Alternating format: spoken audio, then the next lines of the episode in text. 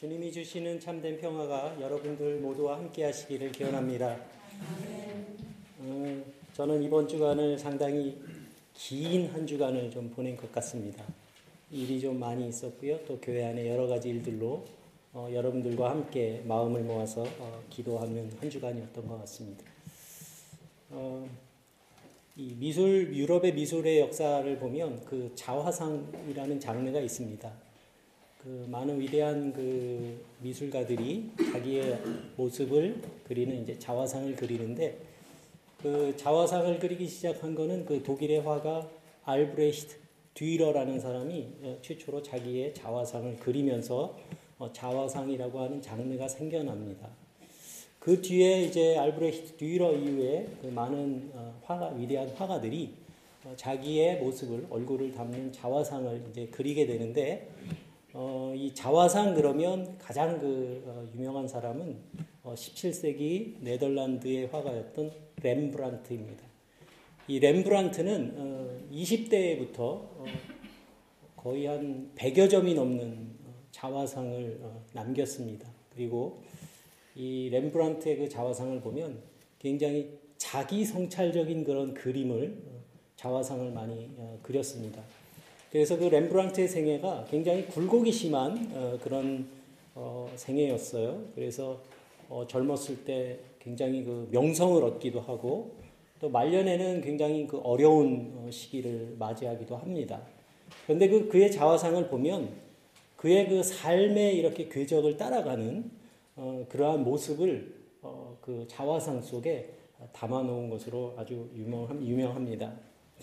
사람의 얼굴에는 어, 그 사람이 살아온 삶의 흔적이 어, 담기기 마련입니다. 뭐 외모가 좀 잘생기고 못생기고 하는 것을 떠나서 좀 기품이 있는가 있는 얼굴이 있는가 하면 이렇게 세월의 그 무게가 많이 느껴지는 어, 그런 좀 힘겨운 얼굴도 있습니다. 여러분들의 얼굴에서는 기품이 느껴집니다. 아멘. 자꾸 그렇게 믿으시면 그 얼굴로 그게 나타나요. 그래서 그 사람의 얼굴은 어, 그 사람의 내면이 지향하고 있는 것이 무엇인가 그것이 얼굴로 어, 드러난다는 말씀입니다. 그래서 어떤 얼굴은 이렇게 어, 보게 되면 아주 마음이 환해지게 하는 그런 얼굴이 있는 반면에 또 어떤 얼굴은 이렇게 보게 되면 마음이 위축되게 하는 그런 얼굴도 있습니다. 지금 우리의 얼굴은 어떻습니까? 크리스찬의 얼굴에서는 어, 밖으로 나타나는 빛이 있어야 합니다. 그리고 그 빛은 가장 먼저 나타나야 할 빛은 평화의 빛입니다. 오늘 그 우리 승환 군이 봉독해 준 이 로마서 5장 1절의 말씀에 이렇게 기록되어 있습니다. 우리가 믿음으로 의롭다 하심을 받았으니 우리 주 예수 그리스도로 말미암아 하나님과 화평을 누리자. 이 화평이 바로 평화입니다. 만약 하나님을 예배하고 있는 사람이라면 그 사람은 이미 하나님으로부터 받아들여진 그런 사람입니다. 그 예배하는 사람은 여전히 세상 속에서 어, 허물과 죄 가운데 살아가지만 그 사람들은 끊임없이 하나님께 다시 돌아서는 사람들입니다. 바울 사도는 그 하나님이 그러한 그 돌이킴을 우리의 의로 여겨주셨다. 이렇게 말씀하고 있는 겁니다. 하나님은 우리가 허물이 없는 그런 완벽한 사람이 되기를 바라시는 것이 아닙니다. 의롭지도 못할 뿐만 아니라 여러 가지 복잡한 이해관계가 얽혀 있는 세상에서 살아가면서 허물 없이 산다는 것은 어쩌면 불가능한 일일지도 모릅니다. 부끄러운 일이긴 하지만 우리는 어, 허물을 가진 채 하나님 앞에 두려움 없이 나아갈 수 있게 되었습니다. 그 통로가 바로 예수 그리스도입니다. 마치 어머니의 사랑처럼 용, 용납하시고 또 용서하시고 또 새로운 길을 열어주시는 그 하나님 덕분에 우리는 평화를 얻게 된 겁니다. 인생을 살아가면서 예수 믿는다고 해서 어려운 일을 만나지 않는 것은 아니지만 그 어려움을 헤쳐나갈 수 있는 힘이 하늘로부터 공급된다고 하는 것을 우리가 믿기 때문에 우리는 절망하거나 낙심하지 않을 수 있는 겁니다. 인생의 폭풍이 몰려올 때에도 고요함과 평화로움을 잃지 않을 수 있는 겁니다. 그것이 바로 하늘이 주는 평화입니다. 그리고 기독교인의 얼굴에 나타나야 하는 또 다른 빛이 있는데 그것은 즐거움입니다. 즐거움. 그런데 이 즐거움은 밖으로부터 오는 즐거움은 아닙니다. 흔히 사람들이 어, 찾아 헤매는 그러한 즐거움은 일시적인 즐거움인 경우가 더 많습니다. 그리고 이런 종류의 그 즐거움은 금방 지루해지거나 권태로워집니다. 그래서 우리가 밖에서 구하는 즐거움은 우리를 행복하게 만들어줄 수가 없습니다. 행복과 즐거움이라고 하는 것은 바깥에 있는 것이 아니라 우리 안에 있기 때문입니다.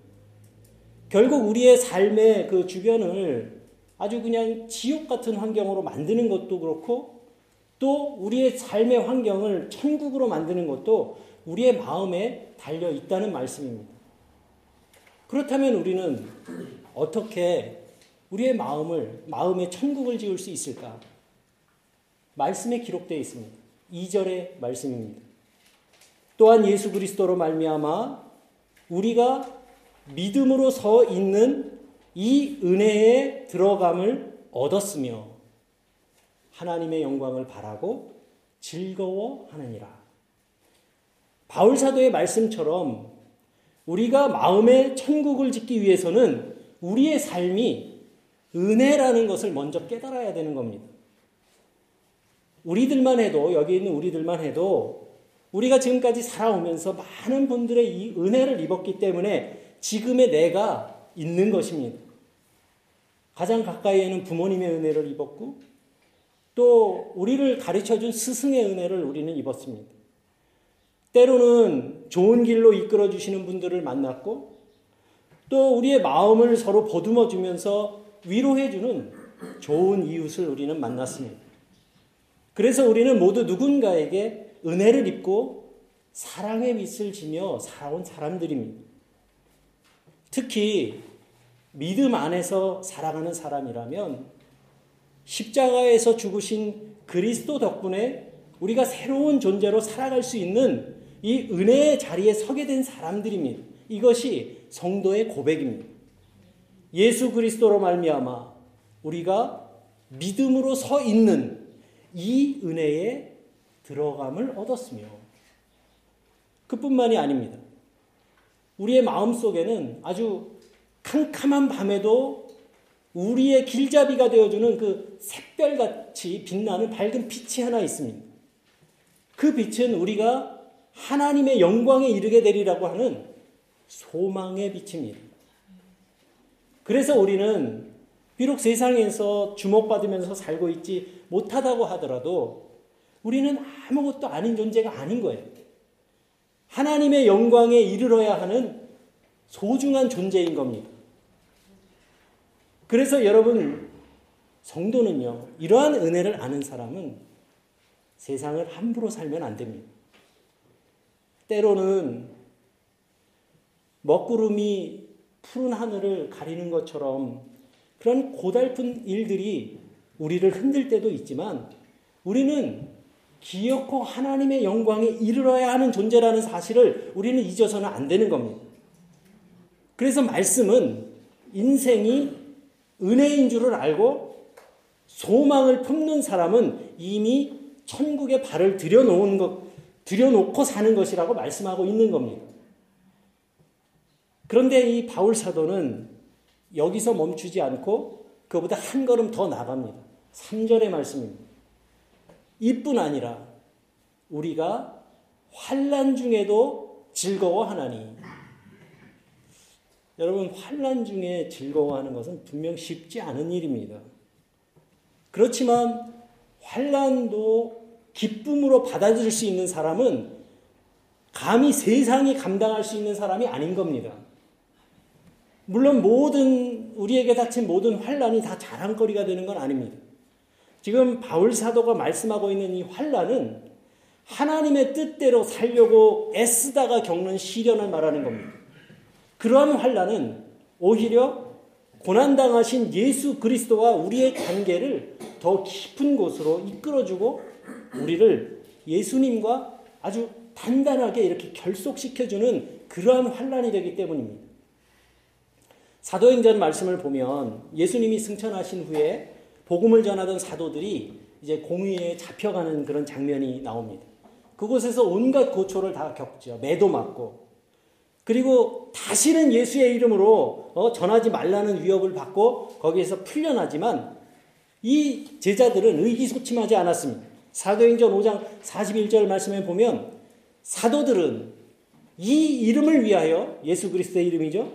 능욕받는 일에 합당한 자로 여기심을 기뻐하면서 공의 앞에 앞을 떠나니라. 이렇게 기록하고 있습니다. 과연 모욕당하는 일이 기쁨이 될 수 있을까? 분명히 쉽지 않은 일입니다. 하지만 사도들은 그 이름을 위하여 능욕받는 일에 합당한 자로 여기심을 기뻐했다. 이렇게 기록하고 있습니다. 사도들이 이렇게 기뻐한 이유는 분명합니다. 이러한 모욕과 시련을 통해 십자가의 길에 서게 된 것을 기뻐했다는 뜻입니다. 그리고 이러한 삶의 태도는 죽음을 넘어선 생명을 맛본 사람만이 가능한 그러한 일입니다. 살아가다가 난감한 일을 만나면 마음이 위축되기도 하고 두려움에 떨기도 하면서 퇴행적인 행동을 보이는 사람들도 있습니다. 그렇지만 잠깐 동안은 좀 당황할지 몰라도 곧 정신을 가다듬고 그 걸림돌을 디딤돌로 삼아서 인생의 도약을 시도하는 사람들도 있습니다. 마치 부드러운 그 살 속에 박힌 그 모래알을 진주로 바꾸는 그 진주 조개처럼 우리 앞에 다가온 그 인생의 재료를 가지고 가장 아름다운 삶을 이루어내는 것이 바로 우리에게 맡겨진 믿음의 소명인 겁니다. 그래서 바울 사도는 우리가 환란 중에도 즐거워하는 까닭에 대해서 어, 말씀하고 있는 겁니다. 본문 3절과 4절의 말씀입니다. 우리가 환란 중에도 즐거워하나니 그 이유가 뭡니까? 이는 환란은 인내를, 인내는 연단을, 연단은 소망을 이루는 줄을 알기 때문이라. 내가 그것을 알기 때문이라 이렇게 말하고 있는 겁니다. 환란을 이겨내기 위해서는 포기하지 않는 굳은 다짐과 또 어려움을 이겨내기 위한 인내의 시간이 필요합니다. 그리고 거기에 한 가지 덧붙여야 하는 것이 있습니다. 그것은 하나님이 함께 하신다는 확신이 그 위에 더해져야 합니다. 그래서 그런 말이 있죠. 왜 사는지를 아는 사람은 어? 떻게 해서든지 살아갈 수 있다는 말이 있죠. 독일어 이야기해서 죄송합니다만 독일어 조동사의 그 졸렌이라고 하는 조동사가 있는데 졸렌이 있는 곳에 퀸렌이 있다는 말이 있어요. 그게 뭐냐 하면 당위성이 있는 곳에 가능성도 있다는 말입니다. 어려움을 견뎌내면서 우리는 조금씩 쉽게 무너지지 않는 아주 단단한 믿음의 사람으로 변화되어 가는 겁니다. 그리고 믿음 안에서 환란을 극복해 나가는 사람이라면 누구나 경험하게 되는 것이 한 가지 있는데 그것은 품성의 변화입니다. 간혹 믿음이 없어도 고난을 극복해내는 사람들도 있습니다. 그런데 여러분, 그렇게 극복된 시련은 자기 의를 강화시키고 웬만해서는 다른 사람을 인정하지 않는 그러한 성품을 갖게 하기가 쉽습니다. 하지만 믿음의 사람은 그렇지 않습니다. 반죽이 밀가루 반죽이 많이 치댈수록 부드러워지는 것처럼 주님 안에서 어려움을 겪어낸 사람들의 품성은 온화합니다. 그리고 너그럽고 활달합니다. 그들은 독선적인 모습을 보이지 않습니다. 옆에 가면 금방 막 베일 것 같은 그런 날카로움이 느껴지지 않습니다. 이해의 폭이 넓어집니다. 넓은 그늘을 만들어서 지나가는 나그네들을 품어주는 그 나무의 품처럼 그리고 세상 모든 만물들을 다 받아주는 그러한 바다처럼 이 믿음의 사람들은 이들을 품어 안을 수 있는 여백을 간직하게 되는 겁니다. 이 바다는 모든 것을 다 받아들여서 바다라고 부른다는 거죠. 그리고 우리가 한문으로 보면 바다 해자를 쓰는데 여러분 이 바다 해자에는 어미 뭐가 들어있는 거 아십니까? 어머니는 모든 걸 다 받아들이는 분이죠. 그 사랑이. 어머니의 사랑은 그렇습니다. 어머니는 못난 자식이라고 해갖고 그 자식을 내치는 법이 없습니다. 그저 묵묵히 품어주는 것이 어머니의 사랑이고 어머니의 품입니다. 환란을 겪어낸 성도들의 품성이 그래야 그러해야 한다는 말씀입니다. 그리고 이 같은 성도들은 자기 좋은 대로 살지 않습니다. 항상 다른 사람을 염두에 두면서 살면서 마음에 이 공간을 가집니다. 나에게 기쁜 일이 생기더라도 울고 있는 사람 옆에서는 잔치를 벌이지 않습니다. 고통 당하는 사람 곁에 머물면서 하다못해 마음이라도 서로 나눕니다. 배고픈 사람들에게 자기의 배부름을 자랑하지 않습니다. 여러분, 우리가 살고 있는 이 시대가 어지럽게 느껴지는 것은 나쁜 짓 하는 사람들이 옛날보다 더 많아졌기 때문이 아닙니다. 과연 그럴까요? 아닙니다. 남을 배려하는 마음들이 점점 사라져가고 있기 때문에 지금의 세상이 더 아프게 다가오는 겁니다. 긍휼한 마음들이 이 땅에서 사라져가고 있습니다. 사랑하는 마음들을 마음속에서 잃어가고 있습니다. 이것이 우리가 살아가는 이 시대의 불행입니다. 이 시대의 불행은 다른 것이 아니라 이러한 마음들이 사라지고 있는 것이 불행한 겁니다. 나는 나고 너는 너고 나만 아니면 돼 하는 그러한 싸늘한 개인주의가 세상을 차갑게 만들고 있는 겁니다. 사랑하는 성도 여러분, 경건은 다른 것이 아닙니다. 경건은 이웃의 모습 속에서 하나님의 형상을 발견하는 것이 진정한 경건입니다. 그것이 경건한 마음이에요. 내가 지금 다른 사람을 대하는 마음이, 대하고 있는 그 마음이 그대로 하나님께 올려드릴 수 있는 예배가 되는 마음인지 우리가 생각해 보는 겁니다. 내가 지금 누군가에게 내놓는 밥이, 내가 누군가를 대접하는 이 물 한 잔이, 그리고 내가 나누는 이 작은 마음의 모습이 과연 하나님께 그대로 드려도 좋은 것인지 생각하면서 사는 사람이라면 그 사람은 절대로 누군가를 함부로 대하거나 함부로 세상을 살 수 없을 것입니다. 바로 이런 마음이 믿음 안에서 환란과 인내를 통해 단련된 사람이 갖춘 인격의 모습이기 때문에 그렇습니다. 마지막으로 단련된 그러한 인격에 선물로 주시는 것이 있습니다. 그것이 바로 소망입니다. 오늘의 본문 말씀입니다. 소망이 우리를 부끄럽게 하지 아니함은 오늘의 우리에게 주신 성령으로 말미암아 하나님의 사랑이 우리 마음에 부은 바 됨이라. 이 소망을 독일어로는 허프능이라고 합니다. 희망이라는 뜻이. 이 희망이라는 이 시자는 뭔가를 바란다는 그런 뜻도 있지만 드물다는 뜻도 있습니다. 그래서 바랄 수 없는 것 중에 바라는 것이 희망입니다. 프랑스의 그 유명한 피에르 신부님은 이 단순한 기쁨이라고 하는 책에서 이 희망에 대해서 이렇게 말씀했어요. 희망이란 삶에 의미가 있다고 믿는 것. 그것이 희망이다. 이렇게 말했습니다.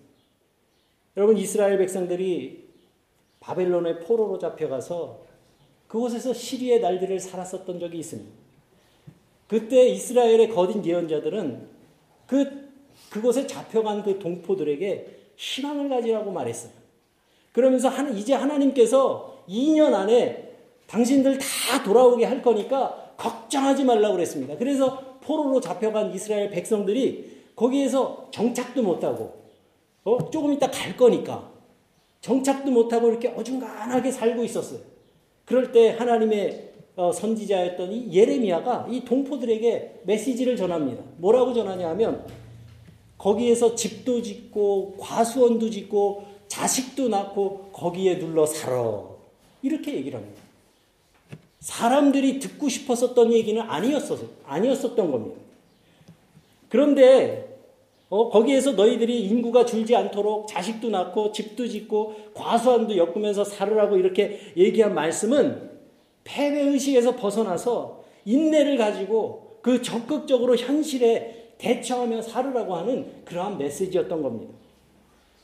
호세아에서의 말씀처럼 하나님은 아골 골짜기로 아, 아골 골짜기를 소망의 문으로 만드시는 분이 바로 하나님이십니다. 이런 근원적인 소망의 뿌리는 오늘 성경의 말씀처럼 성령을 통해 우리 안에 부어주시는 하나님의 사랑입니다. 그래서 하나님의 사랑을 확신하는 사람은 낙심하지 않습니다. 하나님의 사랑이 바로 이 소망의 연료가 되기 때문입니다. 우리가 어려움을 겪을 때 곁에 머물러 주는 사람들의 사랑이 있기 때문에 우리는 용기를 잃지 않습니다. 그러한 사랑이야말로 우리를 지탱해 주는 든든한 토대가 됩니다. 하물며 하나님께서 우리를 사랑하신다는데 우리가 염려할 게 뭐가 있겠습니까? 포기하거나 낙심하는 것이 불신앙입니다. 살다 보면 어려운 일을 만날 때가 있습니다. 그렇지만 믿음이 없는 사람들에게 그것은 그저 시련일 뿐이지만 믿는 사람들에게 닥쳐온 시련은 새로운 소망의 문이 되는 것입니다. 하나님이 인간에게 주시는 것 중에는 나쁜 것이 없다는 말이 있어요. 다만 조금 쓸 뿐. 예? 맞는 말 아니에요? 좋은 약 중에는요, 입에 쓴 약도 있는 법입니다. 사랑하는 유로룩스 교우 여러분, 하나님은 사랑이십니다. 그분은 저와 여러분을 사랑하세요. 우리가 살아갈 용기를 잃었을 때에도 하나님의 사랑이 우리를 든든히 붙잡아 주십니다. 닥쳐온 시련 때문에 눈물 흘리는 사람이 아니라 그 어려움 때문에 더욱 아름다운 존재로 이렇게 변화되어 가시는 저와 여러분들이 되시기를 주님의 이름으로 간절히 기원합니다. 오늘 주신 말씀 생각하며 새김의 기도를 드리겠습니다.